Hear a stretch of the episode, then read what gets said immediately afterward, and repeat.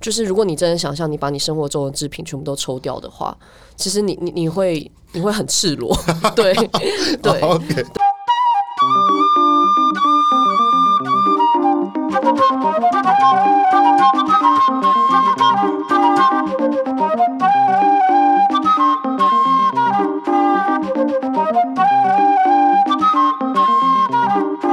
好，OK。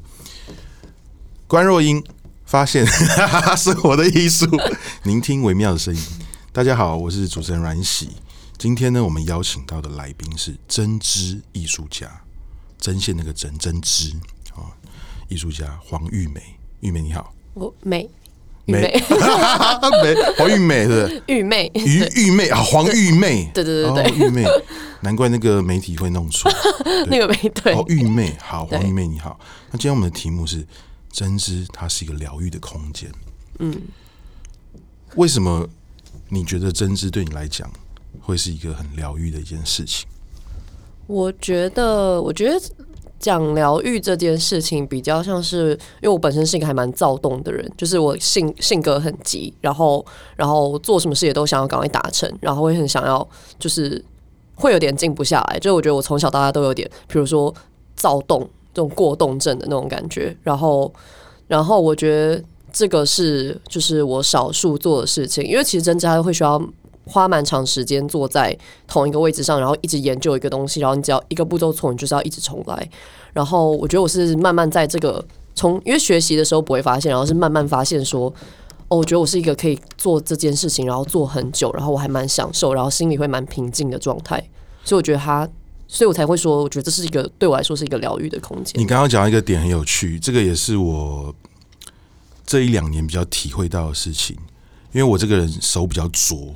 而且我也是急性子，所以我不太喜欢做手工的东西。那但是现在也是数位时代，所以比较少这个机会去做手工。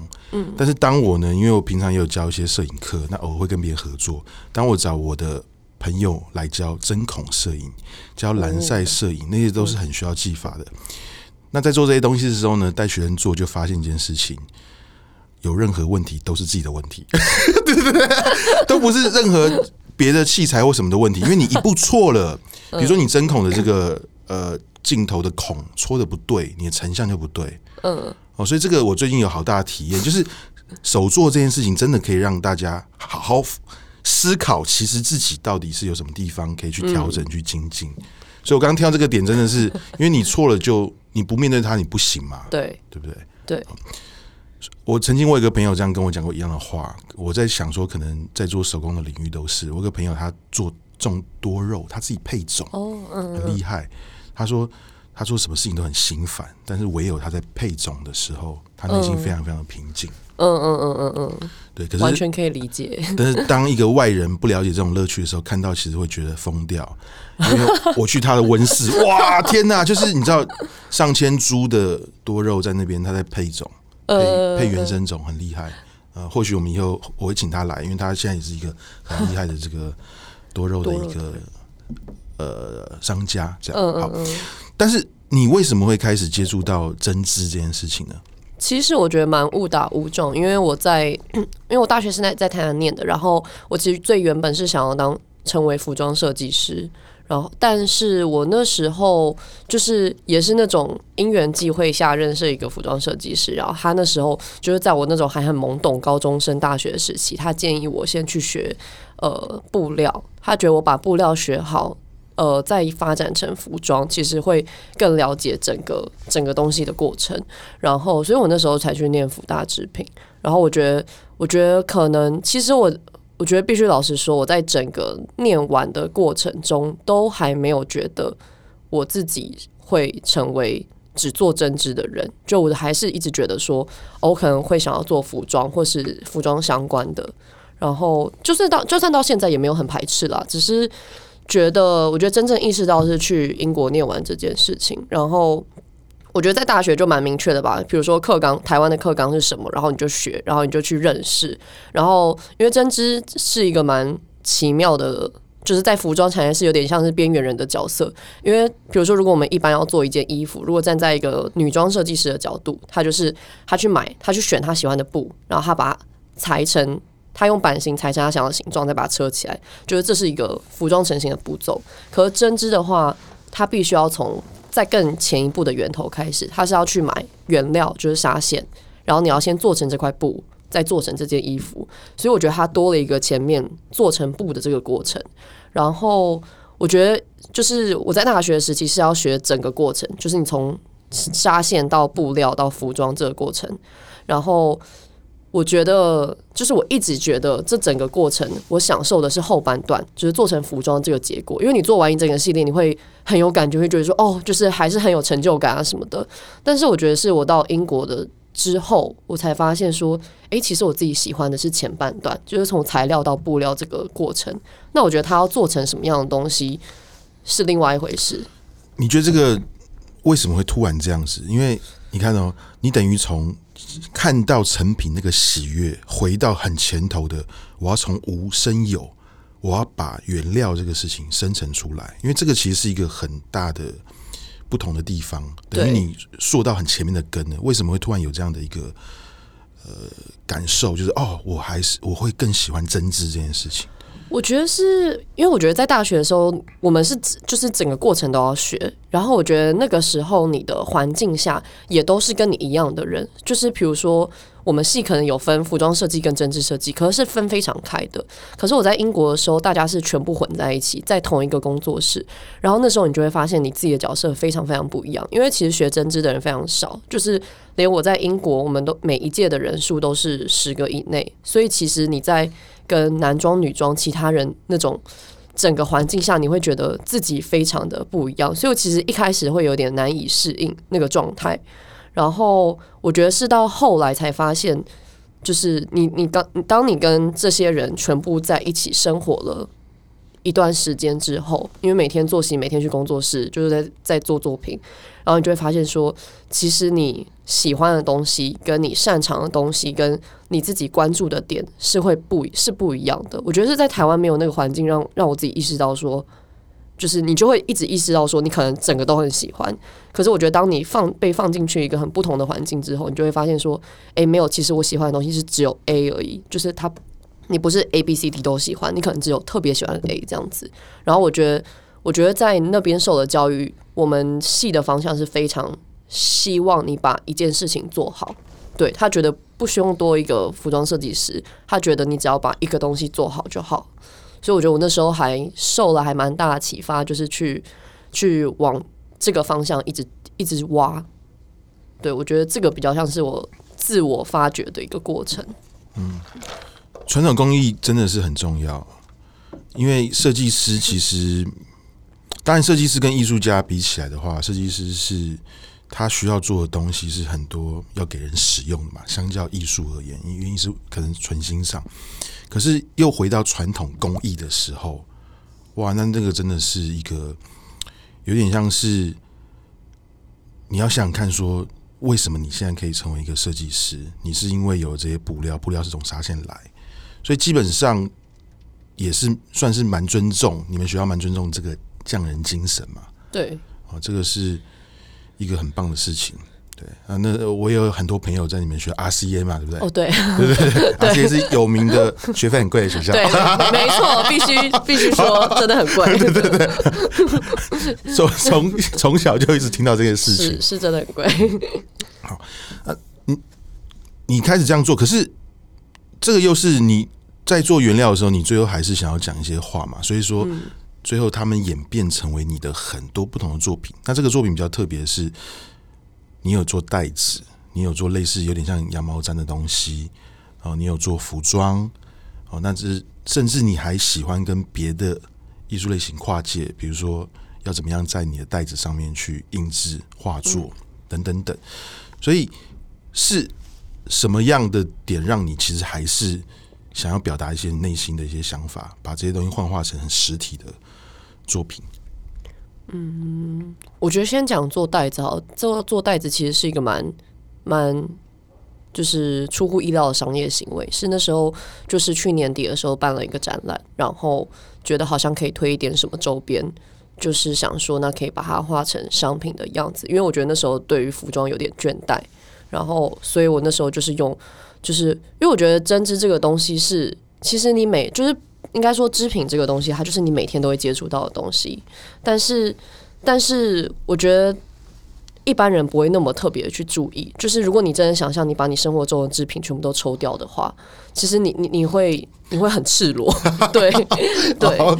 对，所以我那时候是想要我的出发点是想说，可以把我的创我的东西应用在一个很生活化的的物件上面。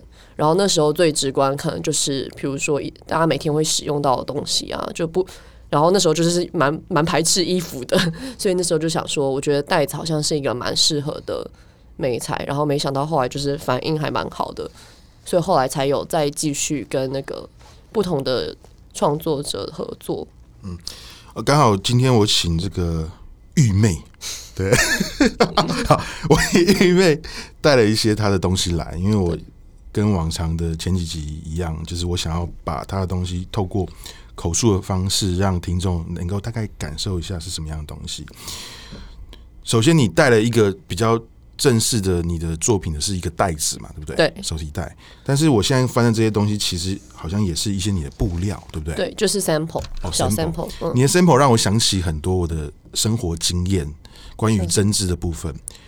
因为我是一个始终的 Apple 粉丝，嗯，Apple 在很久很久以前的时候出 iPad Mini 的时候有出袜套，哦，真的吗？嗯、对对对，就就就就是用这个材质，哦，真的吗？就是像这个样子的，像一个袜套，然后也是粉红色的双层的啊。因为我现在拿着一个有点像是呃很像袜套啊，然后呢，可是又有一点弹性，你把它拉开的时候中间有薄膜，好像是它的身体在延展。然后呢，这个东西呢，又有点像什么东西，你知道吗？这会让我想到我们在包水果的哦，水果礼盒的那个有没有？嗯嗯，就是那个那叫什么东西？就是包覆水果的一个那个交一直交叉的那个格纹的那个格纹的东西。对，你可以大概跟我们讲一下这个东西吗？这个东西，比如说我现在手上拿这个桃红色的，跟中间有点呃镂空的，这个是一个什么样的支线？呃，它这个织法其实是跟就是。就是袋子的那一系列的织法是一样，只是我用了不同材质去实验。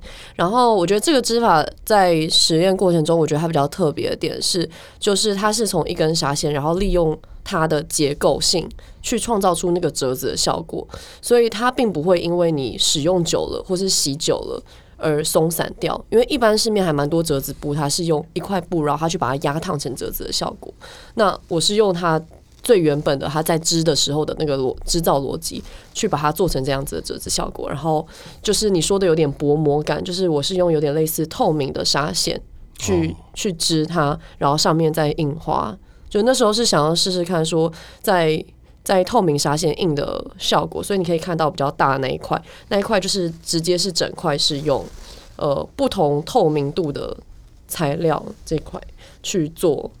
做然后去适应的效果，就是他那时候是想要做一个蛮透光的感觉。对，这可以拍很多照片啊，这有点像这样大块的套在头上，有点像被丝袜套头，然后就被上，然后脸就若隐若现，有没有？然后就拉 开，对，然后这就跟你知道，就是这会让我想起一个东西，你知道以前常会有个笑话，就是有些人会穿那个。好，这不要讲。什么东西？好，没有没有，再再讲。好，突然觉得好，好，所以这个东西，你的这个小布料，它就是你在试做的一个过程，但是它最后就形塑成像你今天带的这个袋子嘛。对，对。好，那我形容这样一个一个这个袋子，我当初哦，我终于拿到它了，因为我在网络上看到的时候，哦，是一个可爱又好玩的袋子哎，因为就像我们刚刚讲的，关于伸缩这个事情。还有拉扯这个事情，我觉得这个东西很有弹性。它，嗯、我在拉它的时候，我第一个想象到是什么？是护具。护具就是我们运动的时候有没有？有时候你脚扭到或什么的话，你会带一种那种弹性的护具在身上，紧的那个。对的，紧紧。可是因为它不是完全紧嘛？为什么？因为它还是要有，就是那种可以松的地方，才可以让你套进去，才可以。嗯、这就像我分享一个我最近的经验，有点跟这个有关系。因为我是一个美丽诺羊毛的爱用者，凹豆的这个。那美丽诺羊毛最大特色就是它不太会臭。嗯。可是呢，我发现一件事情，它的内裤，它的腰的那边还是会用一个松紧带。对。那这样就不是全美丽毛啦。那那个腰部的地方是不是就会臭？我那天就跟店员讨论这个事情，然后店员就讲一句话，他说：“可是如果没有那个腰的松紧的话，你就穿不住。”对，穿不住。对。然后我才突然觉得，哦。哦，原来是这样子。哦，对，因为我觉得，因为我不是这个领域的嘛，我就不懂。可是我就会以一个使用者的想象，嗯，我到底有没有办法可以，就是让它整个都不臭？因为美丽诺最大的卖点是不会臭，当然还有控温啦，对对对。好，所以我就想到这个松紧的感觉，就有这样的想法。然后还有那个，就是我昨天跟你讲到的，你看我当我这样翻开的时候，里面白白的一层一层的时候，我想要是一个豆皮料理。哦，有你昨天有说豆皮卷有没有？就是它堆在一大堆豆皮条，然后形成一个有点像是葫芦的一条一条，然后你慢慢的吃它那样子。对，反正你的东西有没有人跟你讲说，看到你的东西肚子会饿？没有哎、欸，没有。第一个，我应该，我可能常常肚子饿了，就常常会看到肚子饿。OK，对对？那这个其实让我想到很多很多的东西。第一个是，当然这种做法是不是有点像艾森米亚克也会这样子在织布嘛？对不对？对，有点松紧的。然后再的话，它会让我想到一个艾森米亚克之前也合作过的一个日本平面设计师。嗯，我突然忘记名字了，常会忘记名字。他都画一些。呃，就是能剧的脸谱，一个很有名的哦，我知道那一系列的什么什么一什么田田中光一啊，田中光一，对对对，田中光一。对，可是因为这样的话，其实就有点，就我我的感受是，其实他有有一点日本，但是又有点北欧哈那样的感觉。其实我后来发现，我还蛮多就是喜欢我的东西的人是日本人，但我我觉得就是因为也蛮多人跟我说，因为我自己也很喜欢 Issey Miyake，然后。就是我觉得我刚刚讲的蛮不一样的点是，就当然他们就是那种创始的最最大前辈这样子，应该就是比如说我做这个东西的时候，我是在制造的过程中就把这个布料做成折子的效果。那他们的概念比较是在一块布上面，然后再把它压折，所以我觉得那个构造的逻辑是不一样的。对，因为你有就像刚刚讲的嘛，你是更源头的地方，你把支线织出来，对对对，对对对，构造上不太一样，但是看起来可能蛮像。那你要不要卖你做支线给他们？好、哦，哎、欸，好，好，好，记起来的。所以这可是这个东西做出来是有意思，因为我们现在我刚刚讲到说，我看到这个手提袋哈，我大概跟大家讲一下，它是黑色的线条在袋子上面，但是因为它中间的拉扯部分会显露出它中间的这个连接点叫什么东西？就是。就是它折子是它折子就是这样锯齿状嘛，嗯嗯像像那个瓦楞瓦楞板一样。那黑色的部分就是其实我是用印上去的，它不是本来是黑色，它本来就是一块，里面是它本来的样子，就是白米白米的这样子。然后你用瓦楞纸来形容真好，瓦楞纸那种就是折的，呃，它的间隙的地方啦，对对对地方。好，那我们想象一下，瓦楞纸如果是。又把它跟线结合的话，就是米白米白米白。对，好，可是你在白的地方表面上你印上了黑色。对，所以我觉得这个是技术上比较挑战，就是你怎么只印在那个白色的地方，这个是哎对哈的点。对，因为一拉扯的话，一不小心里面也会哦。对对对。而且外面呢，在这个黑色的线条上面又布满了红色的花，应该算是橘色的花哈。对对，这是什么花？呃。就是我喜欢的花，我没有特别想要印象哪一个，就是喜欢的花。所以这个 pattern 是你自己设计的吗？对对对对对，by the way，这这个是还没有公告的新款。哦，这还没公告，好好好，OK，还没公告新款。对，没关系。你这个系列来讲，你做了几个不同的 pattern 在上面？呃，我自己设计的是四个，然后我还有跟三个不同的艺术家合作，然后再出了三款。那个时候为什么会有这个想法要跟别的艺术家做这个部分？就觉得我都我自己，因为我觉得一个当然是我我自己非常喜欢他们三位的作品，然后我觉得还蛮有趣的，觉得他们三位其实是，就是他们三位的嗯插画风格、画的图案的风格都是我很喜欢的，但他们其实三位在做完全不一样的事情，就是一位是专比较专门在做插画跟影像设计的，然后一个是在做装置艺术的，然后一个是在做男装设计，所以我觉得还蛮不一样，然后我觉得我还我自己还蛮喜欢跟这种很。很不同领域的人合作，然后当然也是觉得我自己已经出了四款，再出三款也蛮无聊的，所以就选择跟他们合作。因为你有提到过说，这个包包在印制的时候难度非常高，对，甚至我去查资料的时候，搞不好有印到上百个以上。对，所以这个是我好奇的，因为常常会有这样的一个状态，就是比如说我们刚刚谈到你是做这个类型的，我不是，嗯，所以对技术层面的认知会有差异，比如说。嗯当这些你合作的艺术家授权要把他们心爱的图案印在你包包上的时候，你要怎么样跟他们沟通？到甚至哦，到底我们可不可以完完全全印到他们想象的，他们的图像会很清楚的显现在布上面？这个中间有没有一些？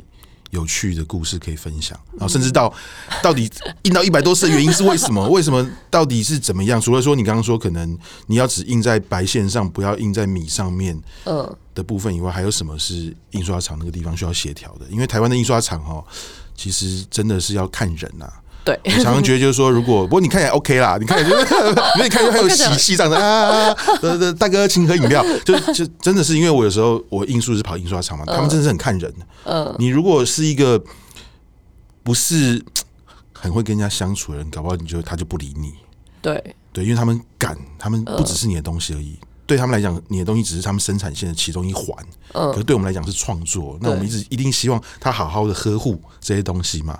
哦，所以我觉得真的是，我觉得你应该会啦，就喝饮料，哎，大家没有，这过程非常痛苦，我觉得很痛苦。分享一下，没有，应该是说我没有在台湾做过这样子的生产制作。然后我之前最一开始做这个是我英国毕业作品做这个嘛，那英国学校里面都已经有这些设备跟器材，所以基本上我就是使用学校的，也不会太去需要去其他 outsource 这样子。然后回台湾的时候就发现，我要做这件事情的时候，一个是找不到我想要用的。机器规格就是台湾普遍的都是比较小型的，可能印 T 恤的那一种。可是我可能要蛮大台的，然后我就找不到。我一开始就是用，就只找到那种用那种滚轮式的，用卷的。可是卷的就会有留色的问题。然后我自己就是会有点估摸那些有的没的的小细节，或是哪一个边没印到，哪一个角没印到，这种就不太能接受。但是我觉得是，我觉得真的就是。运气嘛，就原本已经是，其实我已经跑了五六家厂商，然后是我决定在大量生产的那一天早上，我想说啊，算了，我还是再找一下好了。然后我就是再找到一间，然后现场直接杀去，他们就发现哇，天哪，他们有梦想中的那一台机器。然后我就现场就是试印过后觉得 OK，所以就是有点像从头再来，全部重新对色打样，然后后来就是固定跟他们配合。但我觉得在印制过程中，就是。因为我觉得对他们来讲，我的东西一个是很多厂商不愿意印的点，是因为这不是一般平的布料嘛，就是印他们也怕弄坏他们的机器，然后他也怕那个颜色弄得有的没的，然后我这个量又那么少，然后东西又那么难印，他们就会觉得我很麻烦，就是其实会蛮多厂商就是在电话中的时候就会直接拒绝我这样子。然后我觉得这一件真的就是，就是我跟他们好说歹说，就想说见面三分情。我后来就觉得我要直接杀去，对，就是先先见面再说，对，然后才就是终于。可是关关键来，因为我觉得这个是一个很 detail，可是也很重要点。你现场碰到了，因为这个也跟你知道，有时候一个人的作品就会跟他的性格有很大的连结。嗯，你到现场以后，你怎么跟他讲的？一定有一番话，对不对？要怎么打动他？对，因为这种事情我常常在干。我在邀来宾的时候，我都这样之类的。因为这个是一个，这不是不容易耶。因为你刚刚讲一个点，我也会碰到关于机器材料会让机器受损这件事情。嗯嗯嗯。我举一个印刷的例子，印书的例子。我后来才知道，台湾因为台湾没有标准化印刷。嗯。台湾很多印刷呢，用的也不是原厂的颜料，所以你要把颜色印到反差或是饱和够的话，你要很用力的去压它。就会伤机器，对，那怎么办？哎，那我当然也有我的方法，就对了。嗯，所以就是，可是这个会超乎于一般情理之间的状态。比如说，我我可能也是跟某家印刷厂啊，真的是真的是不错，他们愿意让我这样，因为他们如果是常态，他们一定会疯掉。嗯，对。可是如果是几个个别的案例的话，OK，你可能跟他比较熟，或是怎么样怎么样，或是他就是，所以我要问你啊，可是你的 我我的我的方法我知道，可是你是怎么样？这或许也可以。作为一个，因为我我常会这样觉得哈，台湾其实也有很多很棒的创意人才跟这个优秀的设计师，但有时候碰到厂商的时候，就会有一些问题。嗯，所以通常都会抓出来一个最后很特别的结果，就是大家怎么样协调协调以后，但也不一定是正确的方法了，你知道吗？后来就会 生太多印刷也是这样子，设计师、平面设计他们研发出来一个自己的一个。一个套路，嗯、哦，但是他那个不是标准的套路，对对对，那个是台湾 style，OK，对对对，所以那个时候你是怎么样？因为这个第一步，至少不管是不是台湾 style，或是你的方法，要让别人接受。就像你讲，你跑那么多家，那这家愿意的点，你觉得是为什么？其实我觉得，我觉得讲见面三分情的点，是因为我觉得对对他们来说，可以理可以理解，他们觉得我没有做过这件事情，然后你的东西看起来不好做，所以他们当然，然后单量又少，他们。第一个是拒绝，我觉得蛮正常的。但我觉得那时候，我觉得先说服他们的一点是跟他们讲说，就是这个东西它其实是可以做，它是可行的，然后做出来也会好看，然后它做出来不会伤你的机器。我觉得应该是有点像是告诉他这一点，就是就是先先有点像洗脑他一下这件事情。对，但是是真的，对，因为他就一直觉得会，但是就是。因为我觉得他可能看到，因为我我可能这款这款是米色就还好，但我可能其他是比如说白蓝白蓝，他们就觉得那个蓝色一定会染到他们的机器，可是真的就不会，所以我就想说，就是应该是要先怎么去沟通这件事情，然后我觉得最最快是因为我知道怎么操作那个机器，可是他不可能现场直接让你操作，那我就说，那不然我们先试一小块看看，就是先试一小块，我觉得他自己也会比较心安，然后我觉得等他心安了之后，你再慢慢就是这样。挤进去 就就可以了。可是正式开始以后，还是印坏了一百多个嘛，对不对？你说在尝试的过程中，尝试过程到到，其实其实一定会有耗损率，因为、嗯、因为这个东西它不可能。就比如说，它印的时候，它不可能真的是每一个都好好去帮你对，因为布针织布还是它会有一些弹性，它不是一个很平整就这样放好给你印的那一种状态，所以你可能要去拉，要去瞧一下。所以其实我每次印，我都会一定一定会，就我会我现在会指定某一个人，我一定要他帮我印，然后我一定要站在旁边，就是跟他瞧，就是不太是能不能是那种就是啊，我把东西寄过去，让你帮我印好寄回来那种状态，我觉得不不太可能这样子。就是我，就是我现在到这样子的状态，我觉得不太可能。那你觉得你跟别人合作在印的时候，你在旁边瞧，跟如果就在你英国自己完完全一个人做的话，以轻松程度的话，哪个会比较轻松？当然是我自己印啊，就完全自己嘛，哈。对啊，我觉得自己自己做，就是自己瞧，自己我我自己喜欢可以做就自己做。可是你的商品这样看起来的话，基本上都是手工嘛，对不对？对。哦，呃，织的时候是机器织的，哦，织的机器，对，织的时候机器织的，OK，没错。好吧，那我就想说，又是一个劳碌命，是是，针织就是一条劳碌命，跟大家说一下，大家有个概念。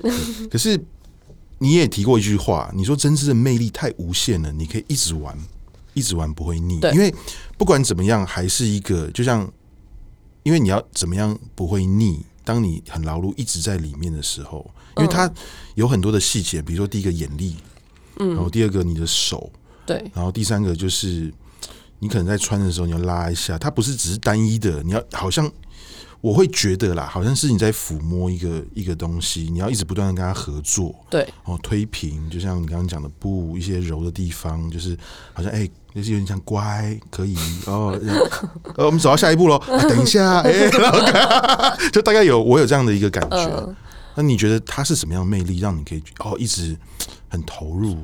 应该是我觉得他的变音很多，所以他他的他可以创造出可能非常多种结果。就比如说他的变音，一个是你用的材料，你用的纱线，可能像刚刚有一块是毛毛的，然后可能有透明的。哪一块？对，这哎，刚刚有一个小块的。可能在里面好，OK。我我看到这些东西的时候，我就有一种真的也是被疗愈的感觉。就是像这个，对对，它就是就它的材料有很多种，很多种形式。比如说，光是人造纤维跟天然纤维的差别就会差很多。然后再来就是机器的，因为机器的它那个机器其实是长这样一排。然后上面有很多个针，然后你就是把纱线放进去，然后用那个针的排列组合去织出一块布。可是你当你那么多的针，然后你有那么多种排列组合，然后你有那么多种材料的时候，其实我觉得它是可以去玩很多东西的。然后我觉得这件事情，我自己我自己觉得我有一个启蒙的点是，我在呃大学大学期间我有去日本实习，然后我觉得那个设计师还就是教我的很重要的一个点，就是其实没有一块。你织下来的布是浪费的，就是其实你织下来，就算它不是你想象中满意的效果，你都就是你你会一直去检视它是，比如说哪一个哪一个织法造成这样子的效果，哪一个哪一个，比如说纱线造成这样的效果，然后你可以一直去调整、调整、调整，就有点像是模型的概念嘛，你一直去修它。所以我觉得这个东西还蛮有趣，因为比如说你的密度一变，然后你的纱线一变，你的织法一变，整个东西就会很不一样。所以我觉得这个东西对我来讲很有趣，然后你有有一种看不到底的感觉，因为我觉得我就觉得我是一个很可能比较容易腻，然后觉得如果一个东西是这样，然后我都已经可以想象它做完是长怎样，我就会觉得很无聊。但我觉得针织这个东西就是有一点，就是它常常会织出来跟我自己想的东西完全不一样，然后我就觉得说，嗯，还蛮有挑战性，还蛮有趣的。所以你你觉得你在做这个的过程中，嗯。这这可以算是一个冒险嘛，对不对？听起来就是一个。可是你在前端的时候，你会做好很多的准备或是研究嘛，才开始决定你要做一个作品。嗯，因为我刚刚在拉扯你的这些东西的时候，我我我感受到很多事情。我感受到你刚刚讲的事情，就是说它真的有太多可能性了。因为每个纱线缠绕起来的，它的。松紧度都不一样，然后当我这样拉开的时候，我觉得它像一个蜂窝，它也像一个蜘蛛网，嗯，然后我脑袋里面有很多画面，嗯，然后就觉得它甚至是一个，它就像是一个微生物，它像一个宇宙一样，嗯，这样的感觉。所以我当下你这样讲的时候，我就想到这个事情，而且我又想到很多创作者其实也讲过一样的话，就是我根本不管宝藏在哪里，但是我就是想要开始这个旅途，嗯，好，这个探险，嗯。对，但是因为这这有两种可能性，为什么我会这样问你？你觉得你是一个控制控制欲强的人嘛？我觉得我是一个，我想一下哦。那狮子座，狮子座是吗？可我觉得我们不像。可是你是不像，但是刚好我前面问你，我还猜不出来你的星座。对，因为有些人就是他要完完全全是呈现，就是他要在他可以接受的范围内啊。可是比如说我会这样举例，就是，但是有些人不会，有些人就是哦。我接受他最后莫名其妙的结果，或是突然的一些错误，哦，对，因为我现在在把玩你的这些小东西的时候，我就产生了好多灵感，好多想法，嗯，对，而且甚至讲到疗愈，我想到什么事情，我看到这些东西之后，我刚刚想到是什么？为什么不能够做什么呢？好，我先想到，我先讲啦，这或许拉到后面的时候也是可以做连接。大家受伤的时候要包纱布，为什么我们不可以让纱布这个事情变成是？很美丽，很时尚。当大家受伤的时候，还是可以套一个。哇，你以为我是真的是用纱布去包住我身体，挡住我伤口吗？其实这个时候，我可以让你们知道，其实带着纱布也是一个很美丽的事情。我刚刚的想象是这样子，突然让我想到，嗯，这个这个部分，嗯，有有啊。其实现在有人在做这件事，有人在做，有人正在正在努力中，对，努力中，对对对对，嗯，对对啊，你你觉得呢？你你带这个东西，因为。那个，我觉得你刚刚问的一个问题，就是你问我说，我是先想好、准备好，然后开始执行，还是就直接开始做这件事情？就是我觉得是蛮看、蛮看每个案、每个案例的状况不太一样。那当然，如果今天是比如说好一个有一个案子来，那我当然是会准备好再开始执行，不然不然就浪费时间嘛。但我觉得，如果是我自己在在。创作的时候，我觉得状态是蛮不一样的。就是我记得我在英国的时候，就是有一阵子就还蛮还蛮苦恼的，因为就不太知道要怎么执行，或是不太知道有点迷迷惘这样子。然后我记得我我真的非常喜欢那个那个 tutor，他就跟我说，就是一个就是他觉得我不要想要成为一个服装设计师，我要想要成为一个针织设计师，因为他觉得这件事情很对我来讲很重要。然后他觉得我是一个 maker，他就说他觉得就是。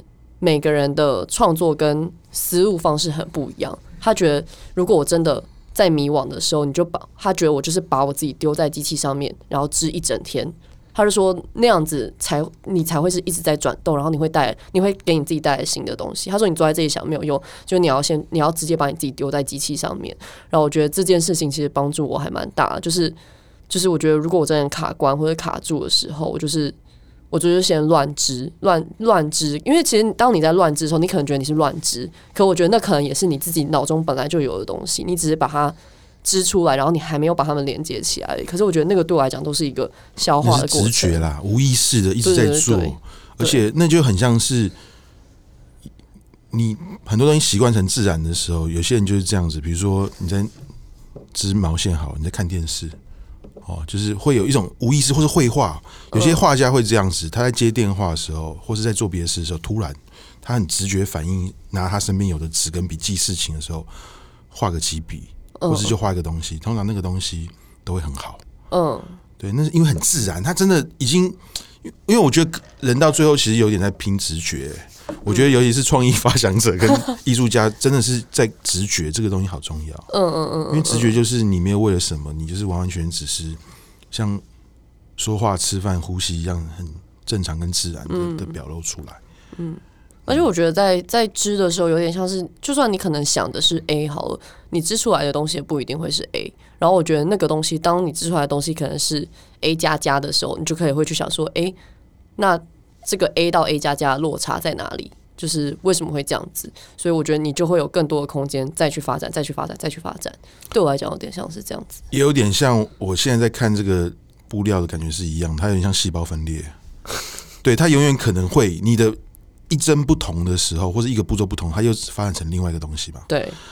那我问你一个问题，那你觉得这些东西这种支线什么时候会停止？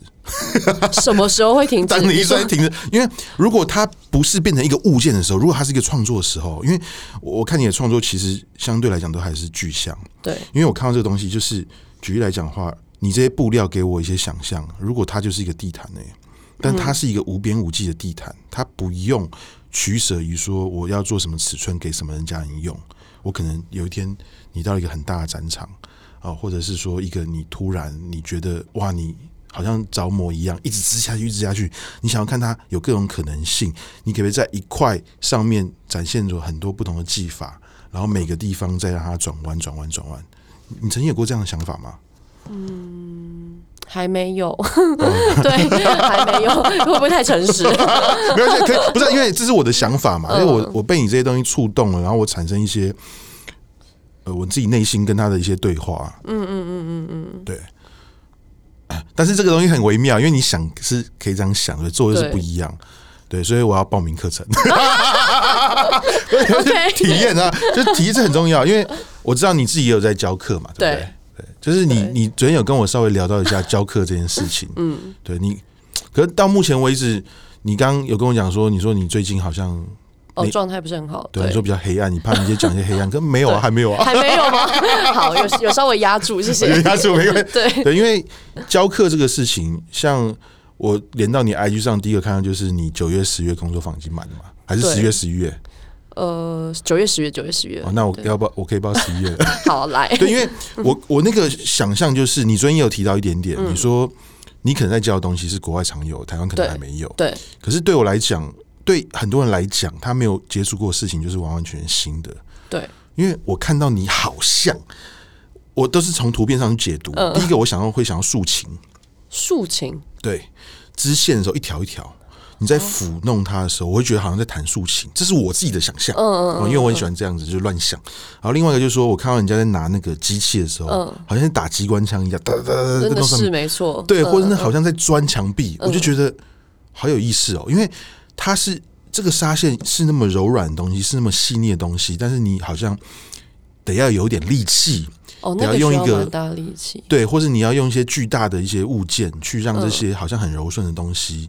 当它想要连接起来成型，想要走到什么样的状态的时候，你好像又对它施一点很大的力道下去，嗯、所以我就觉得，哎、欸，我好像好有趣哦。因为最后你看到这些很细致的、很柔顺的东西的时候，你根本不会想象到它是用那么大的拉扯或是力气。应该是想先解释一下，我觉得那两个是不同的东西。就我在上课的是那个东西。嗯、OK，好，那个还是我是对对对对，我在上课是羊毛毡，对，就是 这个东西，然后它叫做 tufting，然后其实它的概念就是利用那个枪把纱线扣在一块布上。就是它的概念其实蛮简单的哦，它在布上扣纱线，所以这是纱线在布上哦。对，纱线在这这种布上面，就是它那个枪的作用就是把纱线这样像 U 型一样这样子扣上去。嗯、然后，但是跟我们刚刚讨论这些全部就是针织，因为现在其实还蛮多人混淆的，嗯、就是刚顺便趁机解释一下，对，就是刚刚讨论这些全部都是针织。那针织的逻辑跟刚刚讲那个 tufting 的逻辑是就是他们其实是要他请如果要用中文讲的话，要怎么讲？其实因为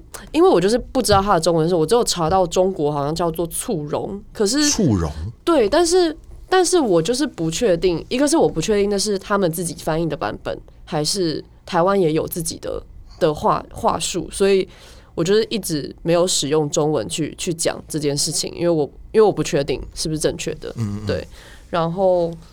对，所以其实这个东西，其实我觉得这个东西的逻辑比较简单一点。然后我刚刚讲说我有点黑暗，就是觉得一个就是上课上到就是有一点疲乏，然后然后就是我觉得我觉得大家好有时候会有点混淆，虽然是一个蛮好的让大家认识我的机会，可是其实这个才是我真正。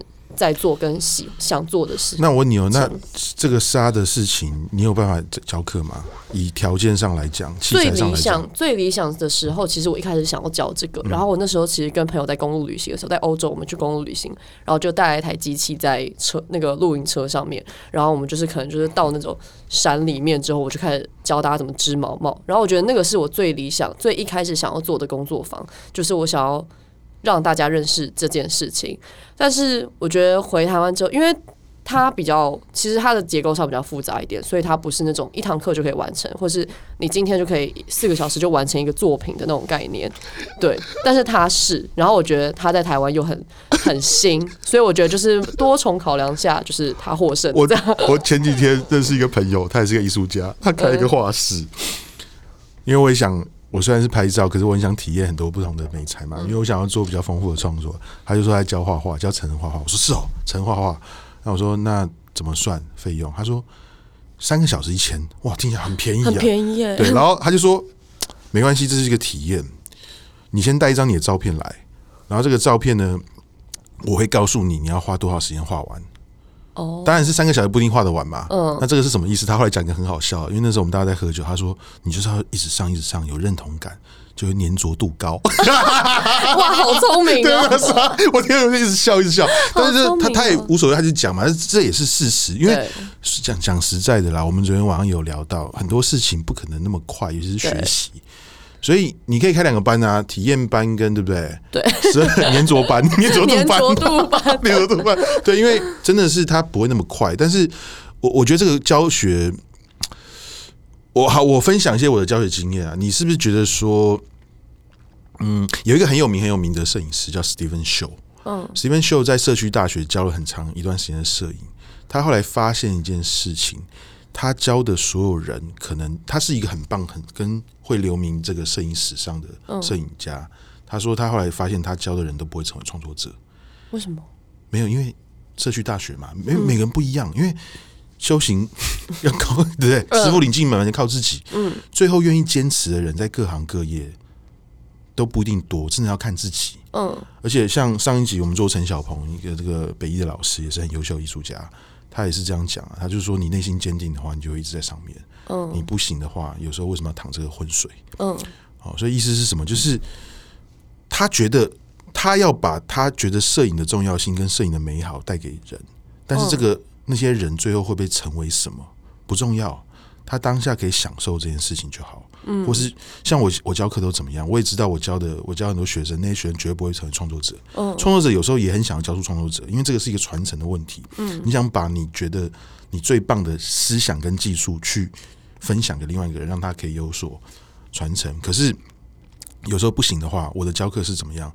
我每次教完课，我只希望大家做一件事情，请同学们好好的去整理自己家里面的照片。你跟你家人的回忆，你自己很重要的事情，我们不要再用数位相机或是手机拍完以后一直不断删照片了，请你把照片挑出来。哦，因为当你挑出来的时候，你才知道那个照片跟你的意义是何在。嗯，所以我觉得教育本身，因为我也教七八年，就是很久。对，就是你一定会，更何况有些人教三四十年，嗯，那一定会有呃，就是有时候会累嘛，或干嘛嘛。可是我觉得。何尝不两个都做？有些人可以从里面获得一些乐趣，有些人从这边获得乐趣。嗯，但是呢，如果学生可以给你很多反馈的话，我觉得那可能就是真的会是教学相长。嗯嗯嗯。包括我做这个节目也是一样啊。我觉得我做这个节目，我其实跟每个来宾学习，对不对？我都专门挑我不懂的来 来访啊。因为永永远就是因为永远很多事情不懂嘛。对人来讲，就是有太多事情不懂。可是我如果不把我丢在里面的话，我怎么有办法可能去稍微的了解一下？对，所以我就专门找这个。我我懂沙蟹吗？我不懂沙蟹啦。那你很会聊天，只能说很会聊天。对对对，但是这是一个好玩的过程嘛。嗯，对，所以。我就觉得你还是可以做，那我要报这个，我觉得纱线更酷。OK，好，不是因为那那我问你哦，这两个东西有办法结合吗？在一起？呃，比较就是这个可能要把它做到比较接近它底部的样子才能结合，但是是可以结合的，但可是就是要要它可能要到一定的状态才会结合在一起。对，好，所以呢，这样听起来来讲的话，就是。其实你也在做一些改变嘛，对不对？对，跟调整。就像因为我曾经查过你的资料，你在一开始在做服装的时候，你也参加过这个英国时装周。哦，对，对，一些很大型的这些展演。可是我这样听起来哈，对，我的节目就这样子，都不按排一出牌了。然后呢，就是后来你看你回来的时候，你觉得你要稍微跟衣服有点距离，嗯，然后开始在做这些包包跟实验。所以你也是一个一直想要不断改变的人，对不对？从中找寻一种。我我觉得我在做那个时装周的时候是，是我因为我做了两两季，然后第一季是在我要进去 RCA 之前，然后第二季是我 RCA 毕业那一年，所以我觉得这两个时间点，其实我现在回去看，我觉得还蛮有趣的，因为对我来说。就是嗯，因为我一直念的都是服装体系的，然后可能是服装体系下的针织，但我觉得这个事情很有趣，所以我觉得我可能没有在第一次做的时候，对我来讲，那可能就是一个蛮好的机会，因为有人 sponsor 你，然后去做这件事情，所以我觉得那为什么不找到这这个机会去做？然后我也做了，然后做完之后就去念书，然后念完之后，我觉得念完 RCA 的时候，其实我念完那一年还蛮迷惘的。因为你周围的同才还是在做服装产业的事情，像比如说英国的朋友，他们现在都自创品牌或者去进大大牌子工作。然后我觉得那时候就一直蛮迷惘自己的定位是什么，因为针织本来就有点不一样，可能你针织的同才可能就是五六个人，就是你你能找的范例很少。然后我觉得在台湾又更少，就是就是我觉得我那时候迷惘点是，我觉得我找不到一个一个模板让我去想象我的未来可能会长怎样，或是可以去想象说。嗯，就是真知道的可以走到什么样的状态，所以我觉得这个是一个还蛮迷惘点。然后那时候又有这个机会去让你走服时装周，所以我觉得对我来讲就是，哎、那我就是当然是继续走这条路看看。可我觉得是，我觉得我做完之后还蛮清楚，我不想要做一个很传统的服装品牌。我觉得这个是我很确定的事情，就是很多人都说，哎、欸，我觉得你很适合自创品牌啊，或是你怎么不来做自己的品牌？然后其实我一开始有点排斥，但我觉得后来。觉得我不是不想要做自己的东西，我是不想要做很传统体服装体制下的服装品牌，就是我不想要可能每一季要推出多少多少服装系列，然后去跑这些时装周，就我觉得那个不是我想要的事情，所以我觉得那一次走完之后，有点像是确定这件事。可是你问我说你会不会做，我我喜不喜欢做针织衣服？我觉得我会，我会我是喜欢的。但是你问我想不想做服装品牌，我就不想。对，那个针织的服装里面衍生出来一个，也或许就是像我们前面讲疗愈这件事情，或者是说，不管你是不是有一点过动哦，你总是希望把你自己包覆在一个你觉得很一个很安全的状态，所以你做一个系列作品，服装叫我的治愈场所。嗯，可不可以聊一下这个作品？因为这个作品其实我第一眼看到的时候，因为它很美丽、很美，还有那个呃，有点像是。有点像纱布啊，或是有点像什么？你如果要想到另外一个层面的话，你可以想到精神病院啊。因为精神病院有些你知道，就是会，我还真的去过精神病院，因为我以前的当兵是这个收容所，我要照顾流浪汉啊，我要跑一些精神病院，真的是身体你知道那种，因为他怕自残，对对对，他们包起来，就是会有这种，因为包覆这东西很微妙，包覆它既可以让你好像这不是被束缚不能动，但同时。也可能是另外一个面向，是一个很温暖的事情。你被保护，你被 care 到，你被保护到，嗯、你被被握在手心里那种感觉。可不可以聊一下这个作品《我的治疗场所》？我觉得一个点是在阐述我当时的状态，就是可能刚到英国的时候，然后在比较有冲击的环境下，我觉得我自己不是那么适应。然后那时候，其实我们的就是我们的工作室跟针织工作室是分开的，所以其实只有在念针织的人，你可能要每天都要跑到五楼去工作。那我觉得那个。那个那个空间跟那个机器的那个位置，其实对我来讲是一个，就是一个安全的区域。然后我觉得是我我自己一个人做跑上去做这件事情的时候，会觉得比较平静，比较疗愈，就是会忘记。我觉得会，就是我觉得是我一个出口嘛。然后我觉得它是这个东西是我心理状态上的疗愈空间。那当然，转换在作品的时候，其实那时候就是在想说，我要做怎样的服装作品，就是我的布料跟人之间的连接。那我觉得我布料有趣的点，就是我创造出这样子的一个布料。然后，其实我那时候有拍一系列的照片，是这个布料套在物件上面，跟这个布料穿在人身上，跟这个布料把它套在物件跟人身上，那个空间的转换，就我觉得这个空间是它是可以带给你这个人非常大的。不同跟非常大的延展性，然后我觉得这件事情是一个很有趣的事情，就是想要看我的东西里面装不一样的形体的时候，它是会长怎么样，就是有点像是我觉得蛮像是针织的概念嘛，就是你一直去在里面灌不同的形体，灌不同的形状，那它带来给你的感受是完全不一样的。那个灌的形状是因为要塑形嘛？你先在里面弄个东西，以后让它稍微有点形状有点变，再继续织下去，是这个意思吗？诶，也不是，其实就是织出这样这样子的一块布，然后可能把它做成一件衣服。但你那个衣服穿在一个正常人的身上，跟比如说最简单的想想，就是他穿在呃 XS 到 XL 的挺型身上，他看的样子就是会不一样。OK OK。然后他可能套在桌子上，或是我记得有一个照片是有一个人坐在桌子上，然后他把整个东西套起来，就罩住整个空间。我觉得那个冲击也是会不一样的。然后我觉得那个比较像是我想说的事情。嗯嗯，你是不是后来又？也套了一些肥皂或什么的，我套肥皂吗？就是套一些，我那不是肥皂，看起来真空压缩的物件。我我，我觉得很像什么？你知道？就是你看，我们又回到纱布这个事情，很像大家用肥皂，有没有？肥皂包在一个网子里面，啊、洗澡，然后就打开，它会一直搓出泡沫来，你知道吗？对，那种东西，对，对，有有类似那个东西，对。所以，其实我我有个想象，你刚刚跟你聊那么多以后，我的一个想象是，因为曾经有一个艺术驻村，是我很。向往的艺术著称，我忘记在哪一国了。他就是他去看每个艺术家过去的作品，而决定甄选这个艺术家来他们的陶艺工作室。这些人都不是陶艺的创作者，嗯，但是他们在那边学怎么样做陶艺，然后在那边发表他们的陶艺作品。其实我很向往这件事情，你知道，所以我就觉得说，如果你也没有不是要做品牌，你在做这个东西的话，你也跟别的艺术家合作的话。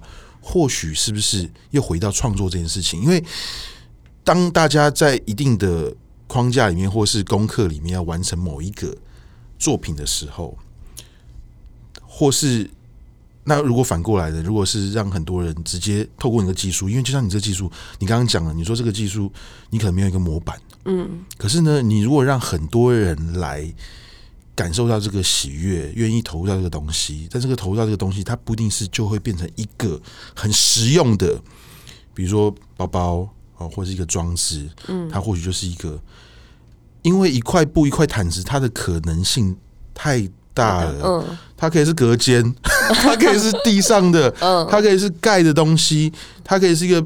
围巾，一个是披风，各种各种的，嗯嗯，那其实这些东西其实也都是蛮融入每个人的生活里面嘛。对，所以这样的话，我我觉得有时候变成创作的时候就好有趣，嗯，所以搞不好可以可以这样子尝试，让他说哇，就是那这样子，你的朋友们越来越多了。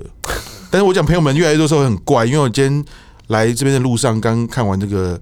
鱿鱼游戏，我昨天看完的，同伴越来越少，好恐怖。可他们处理的又，你也不会觉得太恐怖，因为韩国本来就很会处理这种恐怖的。但是他们，我觉得这一部我才看到第四集啦，我不晓得啦。哦，就是好好好，对对，但但是就是我会突然有这种想法，就是要要怎么样让不同的领域的人，因为这会这是像是一个活水。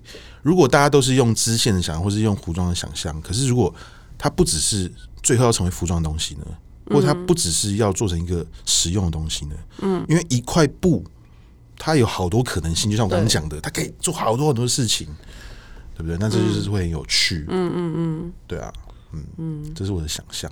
嗯，那你有没有比较不黑暗的？好像有，好像有被疗愈到一点。谢谢。请叫我沙县。好，请叫真实。OK。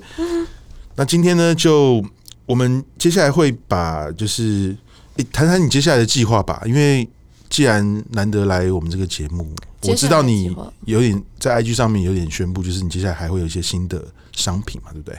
对对，要贩售嘛，这个是蛮有趣的。因为哎，你这些商品会不会有一些实体的通路可以让大家去？我之前有在棚丁做 pop up，然后然后最近没有，因为。最近有点忙，就懒得处理这件事情。嗯、然后，但是之后我是想说，可以在我的工作室弄一个 showroom，然后大家就可以，比如说来的时候就可以逛这样子。因为我我不是很想要铺设很多点，其实如果老实说的话，就可能想说抓台湾抓可能一两个点，然后国外再铺几个点，就这样。我我看到你的照片的时候，我会有个想象工作室的照片，因为我最近刚去完那个、嗯、有一家展花器。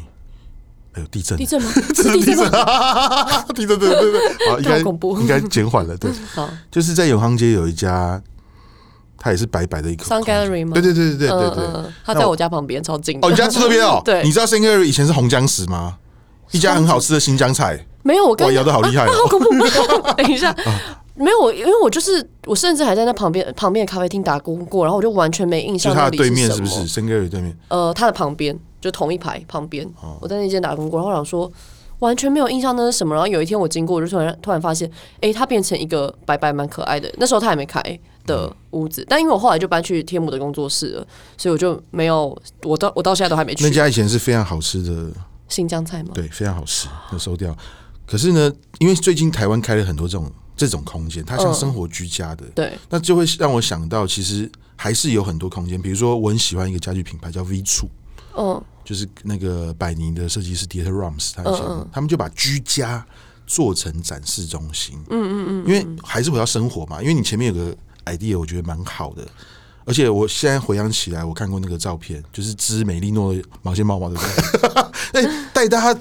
到山上对不对？嗯、坐车子，然后织毛线帽，不织完很冷，还可以戴嘛，对不对？对，就是就是这种很生活的感觉很好。嗯、所以或许你可以在你的空间里面，它展示一些东西，也可以找一些艺术家合作，办一些小的展览之类的。嗯、我觉得这是好玩的，因为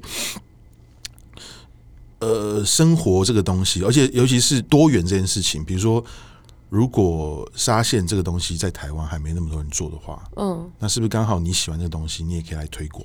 可是推广的方法就是，它可能是可以跟很多很多不同东西连接的。嗯嗯嗯。那这样子哇，大家就会越来越知道，原来沙县的魅力在这个地方，就会想要投入。嗯，对，因为我大概越来越了解你的这个状态了。因为沙县这个事情哦，就是因为从最根本开始嘛。就像我每次别人说：“哎，你叫我拍好帅、好美、好可爱的照片。” 我说：“我想要教你拍的是，你可不可以透过照片去表达？”你是谁？然后人家听到就不想听，对，就不想听了嘛。因为那个就是 哇，不能说速成。对。但是我觉得疗愈、自我疗愈也是一个事情，因为我们现在资讯那么发达，很多事情那么快速，我们要怎么样反复不断的，有点像是我会形容它为轻微的喜悦。嗯。你一直不断的做一件事情，不断、不断、不断，你才可以慢慢知道那个东西之于你有什么意义。嗯。然后你就会慢慢被那个东西，它成为你生活里面很重要的一部分。你才真正有可能有办法被他疗愈，嗯、因为他是那么的靠近，嗯、跟那么的重要，指指你是谁。嗯，对。哦，有拉回来哈，厉害的，好会聊天，很厉害。好，那我们今天就我们的会发，我们会把网址跟那个。呃，看你要留什么啦，哦，那但是都可以啊。重点是希望让大家多看到一些你的作品，谢谢。因为当初看到作品觉得很棒，谢谢谢谢。可是你工作室很棒，我也很想去啦。欢迎。因为我是先看到那个照片，就看到美吴美琪，我说哎，这是谁？我要访他。欢迎。然后后来才发现，原来你办过那么多展览，有棚丁什么，但是那些都认识，可是刚好没有机会去。没关系，谢谢。总之看，包括你课程的嘛，我们就也再附上去。大家想要体验纱线或是了解。纱线这个事情的话，嗯、欢迎找玉妹。对，谢谢。好，OK，好，谢谢大家，谢谢玉妹，谢谢。谢谢